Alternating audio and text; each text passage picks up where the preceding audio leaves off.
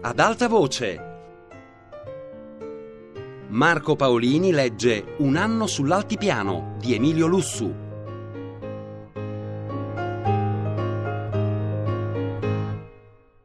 Prima delle dieci, tutti i reparti dei tre battaglioni erano rientrati negli accantonamenti. L'ordine era stato ristabilito. A mezzanotte noi ufficiali del terzo eravamo ancora riuniti nella sala di mensa. Il maggiore e l'aiutante erano il comando di reggimento. Mancavano anche gli ufficiali comandati di servizio per quella notte, uno per compagnia.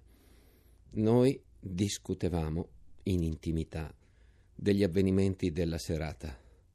Avellini era legato con tutti noi da tale cameratismo, per cui non v'era alcuna differenza tra lui, ufficiale di carriera, e noi, ufficiali di complemento. Quella conversazione è ancora presente nella mia memoria. Io posso riassumerla così. Il mio reparto era in ordine, o pressoché in ordine, disse Ottolenghi.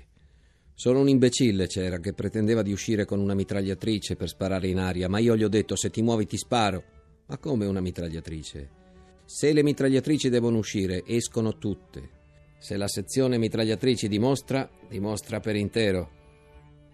Ufficiali, sottufficiali, caporali e soldati. E sono io che voglio essere al comando dell'ammutinamento. E un giorno o l'altro credo che questo succederà, perché, signori, io la penso esattamente come quei reparti che hanno dimostrato oggi. Hanno ragione, mille ragioni, ma hanno scelto male il momento. Ammutinarsi di notte, senza armi, è uno sproposito. Avellini gli disse: Sei pazzo da legare. Un pazzo furioso, gli rispose il comandante della dodicesima. Ah sì, sono un pazzo. Se si fa ammutinamento bisogna farlo di giorno, con le armi, bisogna approfittare di ogni buona occasione, in modo che non manchi nessuno, che non manchi un solo ufficiale inferiore. Hai un bel programma, Ottolenghi. E gli altri? Di quali altri parli? Spero che non vorrai ammutinarti insieme agli ufficiali generali. Ma se la pensi così, dimettiti da ufficiale anche tu. Io, ufficiale o soldato, sono sempre obbligato a fare il militare. Non c'è scampo. E allora la guerra preferisco farla da ufficiale. Tu hai prestato giuramento, come ufficiale. O le cose che dici non le dici sul serio. Oppure il giuramento che hai prestato non era serio. Avellini, ben inteso che non è serio. Da ufficiale o da soldato è un gioco forza giurare sia con un giuramento individuale che con quello collettivo, perché se non giuro da ufficiale poi devo giurare da soldato ed è lo stesso. Le leggi del nostro paese non dispensano che i cardinali e i vescovi dal servizio militare. Il giuramento non è che una formalità a cui siamo costretti dal servizio militare obbligatorio. Ma tu, Ottolenghi, un uomo d'onore, non impegna la sua parola sapendo di mentire.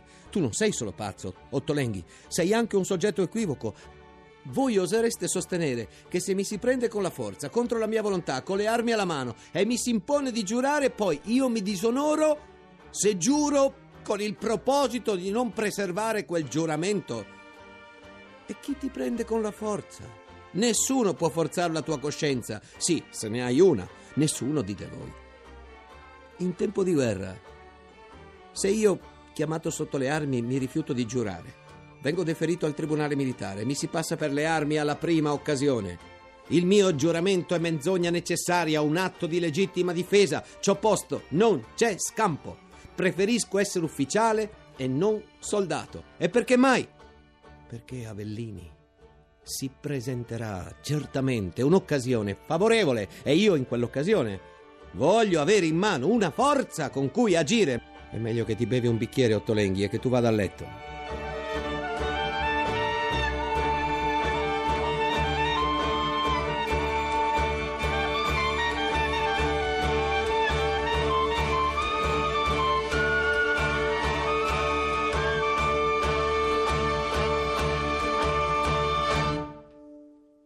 Non sarò allora un fucile, una baionetta.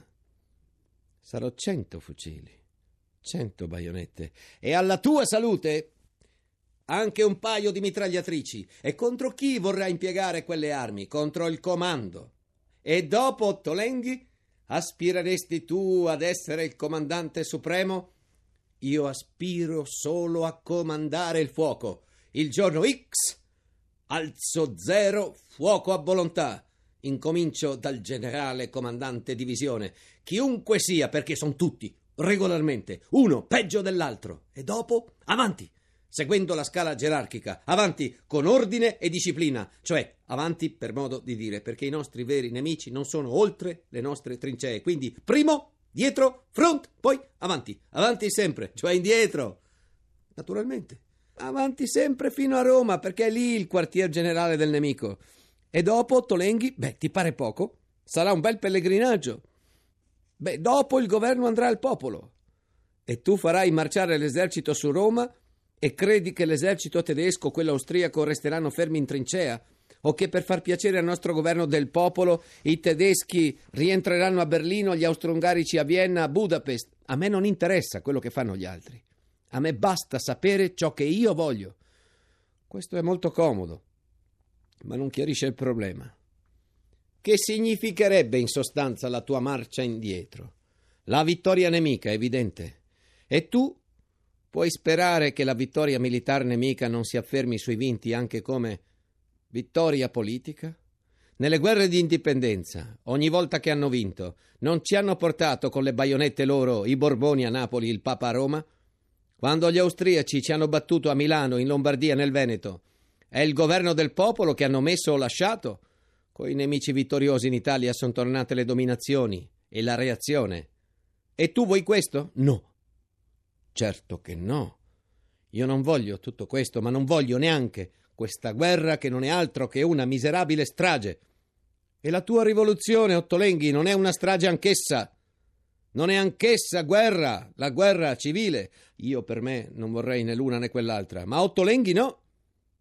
Egli depreca l'una e esalta l'altra. Ora, che dite, non sono tutt'uno? No, credetemi, non sono tutt'uno. Nella rivoluzione io vedo progresso del popolo e degli oppressi, nella guerra... Nella guerra io vedo che non c'è altro che una strage inutile. Ma come inutile? Qui siamo in parecchi ad essere stati all'università.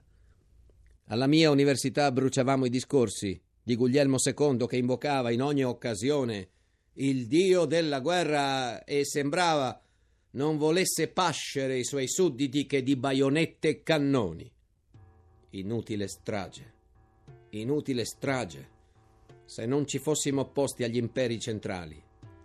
Oggi in Europa, in Italia, marceremmo tutti al passo dell'oca e al suono di tamburi di Prussia. Sì, forse, ma per me gli uni valgono gli altri. E la democrazia e la libertà, Ottolenghi, che sarebbe del tuo popolo senza d'essa? Bella democrazia, bella libertà. Eppure è per questo che molti di noi sono stati per l'intervento, che hanno preso le armi, che affrontano i sacrifici, che si fanno uccidere. La strage non compensa il sacrificio. E gli interessi dell'Italia allora? Perché noi, secondo voi, che cosa siamo? Non siamo Italia. Ottolenghi, le ragioni ideali che ci hanno spinto alla guerra sono forse venute a mancare perché la guerra è una strage. Se noi siamo convinti che dobbiamo batterci, i nostri sacrifici sono compensati, certo, siamo stanchi. E i soldati ce l'hanno proclamato ad alta voce oggi. È umano. A un certo punto ci si scoraggia, si pensa a noi stessi. È l'istinto di conservazione che prende il sopravvento e la maggior parte vorrebbe vedere finita la guerra in qualsiasi modo perché la fine significa la sicurezza della nostra vita fisica. Ma questo basta a giustificare il desiderio? Se così fosse, un pugno di briganti non ci avrebbe perennemente in suo arbitrio impunemente solo perché noi abbiamo paura di quella strage. Che ne sarebbe della civiltà del mondo se l'ingiusta violenza si potesse imporre senza resistenza, sempre. Ammettiamolo pure. Io questo lo ammetto. Ottolenghi, è che tu devi ammettere che bisogna difendere la moralità della propria idea anche a rischio della vita.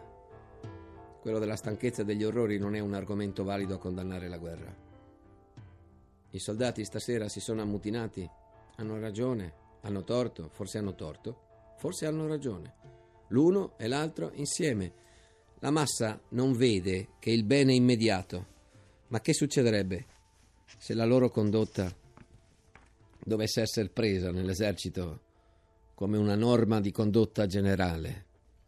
Secondo me la loro rivolta è legittima, perché la guerra è quell'insopportabile strage che noi vediamo a causa dell'incapacità dei nostri capi. Questo è vero. Ottolenghi ha ragione. Questo è vero. È la verità. Io questo non posso negarlo. Lo dice anche Avellini. Lo vedete? Anche voi siete costretti a darmi ragione. Noi siamo entrati in guerra con capi militari e politici impreparati, ma non è argomento per indurci a gettare le armi. Ma se vi dico che i nostri generali sembrano mandati dagli austriaci per distruggerci, questo è vero, ha ragione Ottolenghi, purtroppo è così, e intorno a loro una banda di speculatori protetti da Roma fa i suoi affari sulla nostra vita. Lo avete visto con quelle scarpe distribuite al battaglione, che belle scarpe! Sulle suole, con bei caratteri tricolori, c'era scritto Viva l'Italia! Dopo un giorno di fango. Non abbiamo scoperto che quelle suole erano di cartone verniciato color cuoio. Questo è vero, questo è vero, questo è vero, disgraziatamente così. Ma le scarpe non sono che un'inezia. Il terribile che han verniciato la nostra vita stessa, con stampigliato il nome della patria e ci portano al massacro come pecore. La porta fu aperta. La conversazione interrotta. Entrò il maggiore Frangipane, seguito dal maggiore Melchiorri, da due aiutanti maggiori. Noi ci levammo in piedi. Io ho proposto, diceva il maggiore Melchiorri, che si fucilino subito dieci soldati a compagnia per dare un esempio solenne. Contro soldati che non hanno adoprato le armi non si può applicare la pena capitale, rispondeva il nostro maggiore ma anche il comando di divisione è per la fucilazione. Noi ascoltavamo i maggiori, in silenzio, senza parlare. Ottolenghi si rivolse a noi e disse Io sono per la fucilazione del generale comandante la divisione. Il maggiore Frangipane era stanco e triste. Vadano a dormire, ci disse. Basta un ufficiale di servizio per compagnia. Domattina sapremo l'esito della decisione che prenderà il comando di corpo d'armata.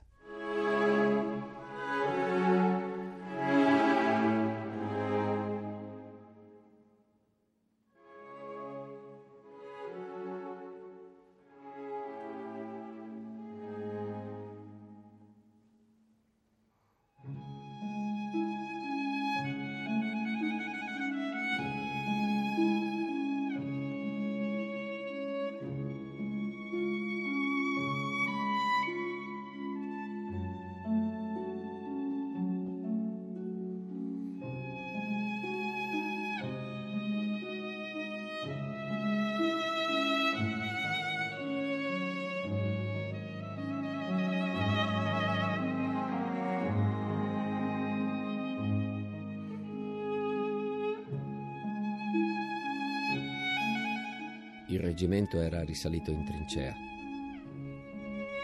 Il comandante del corpo d'armata aveva seguito il parere del comandante della brigata, respinto la proposta di applicare pene capitali. Solo sette, tra graduati e soldati, erano stati deferiti al tribunale militare e condannati alla reclusione. Era stato poi loro concesso di prestare servizio in altri reggimenti di prima linea per poter ottenere con una buona condotta il condono della pena. I turni di trincea e riposo continuarono come prima. Mano a mano che il sole di primavera portava il calore nella montagna, la neve perdeva i suoi strati. Con il livello della neve si abbassavano i parapetti delle nostre trincee. I grandi bastioni perdevano le loro torri, i cantieri disarmavano. Ogni settimana ritiravamo uno strato di sacchetti riempiti di neve e la linea delle feritoie ridiscendeva lentamente a livello del suolo. Con il bel tempo ritornarono i progetti di azione. Le batterie di vario calibro spuntavano in ogni parte come i funghi Tutta la corona di monti che cingeva la conca d'Asiago alle nostre spalle era un'ininterrotta catena di batterie mascherate. Le batterie da campagna e da montagna più vicine a noi non erano che gli avamposti di quel grande schieramento di bocche da fuoco. Stavolta si impiegavano grandi mezzi. Altre batterie continuavano ad arrivare per la rotabile di Conco e quella di Foggia, costruita durante l'inverno. Batterie di bombarde da trincea si installavano dietro la prima linea. Dalla pianura veneta, giorno e notte, affluivano lunghe colonne di autocarri carichi di munizioni. Il genio lavorava a riempir di gelatina due grandi mine, una sotto Casara Zebio, l'altra a quota 1496, verso Monte Interrotto. Era di nuovo la guerra attiva che si annunciava, ma ad aprile la neve diminuita nella conca, era ancora alta su, attorno a tutte le nostre posizioni in alto.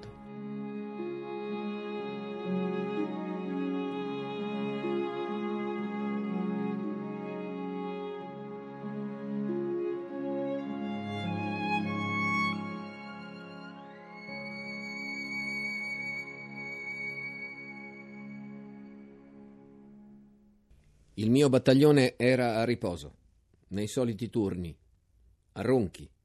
Il maggiore Frangipane, ferito in trincea da una scheggia, era all'ospedale e io comandavo il battaglione. Il tenente Ottolenghi mi si presentò per chiedermi l'autorizzazione a fare un'escursione con la squadra degli sciatori del battaglione. Sempre comandante della sezione mitragliatrici, Egli non aveva a che vedere con gli sciatori, ma durante l'inverno avevamo assieme, per nostro piacere, fatte lunghe esercitazioni ed eravamo diventati buoni sciatori. Egli era diventato un appassionato. Gli sciatori del battaglione costituivano una squadra speciale comandata da un sergente e si avevano fatto un corso regolare a Bardonecchia e secondo le direttive generali sulla guerra in alta montagna avrebbero dovuto fornire le pattuglie per le ricognizioni oltre le nostre linee.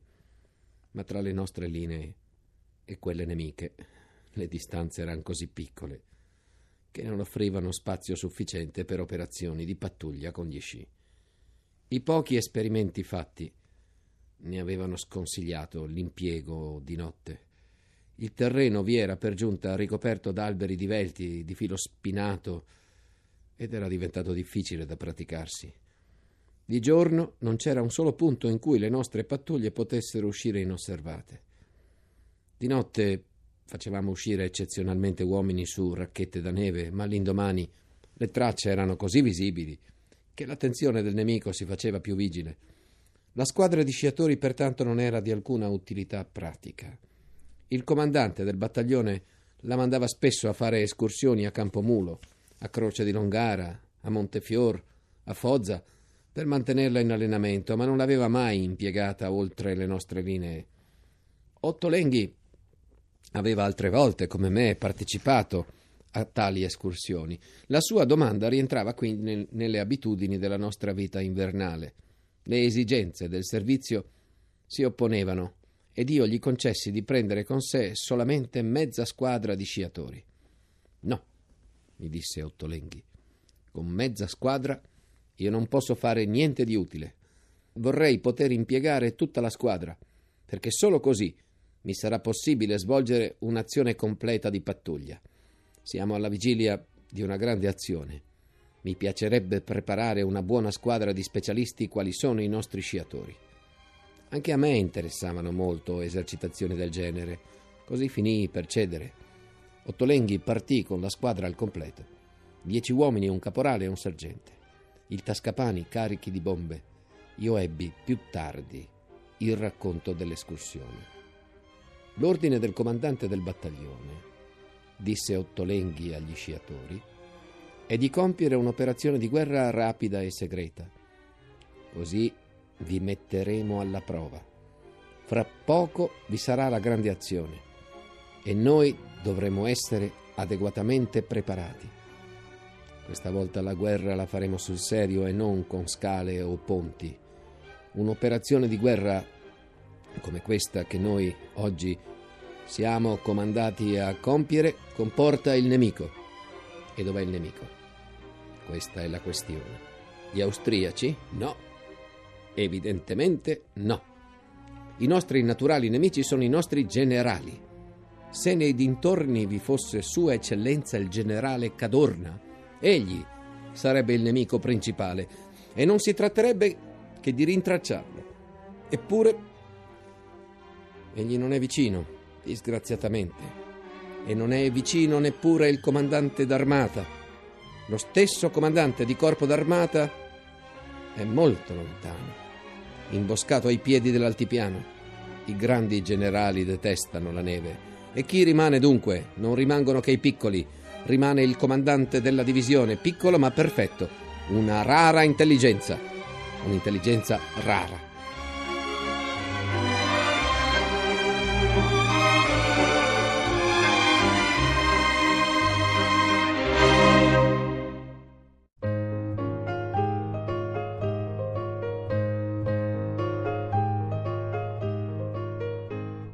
Marco Paolini ha letto Un anno sull'altipiano di Emilio Lussu. A cura di Anna Antonelli, Fabiana Carobolante, Lorenzo Pavolini. Per scaricare e riascoltare il programma radio3.rai.it.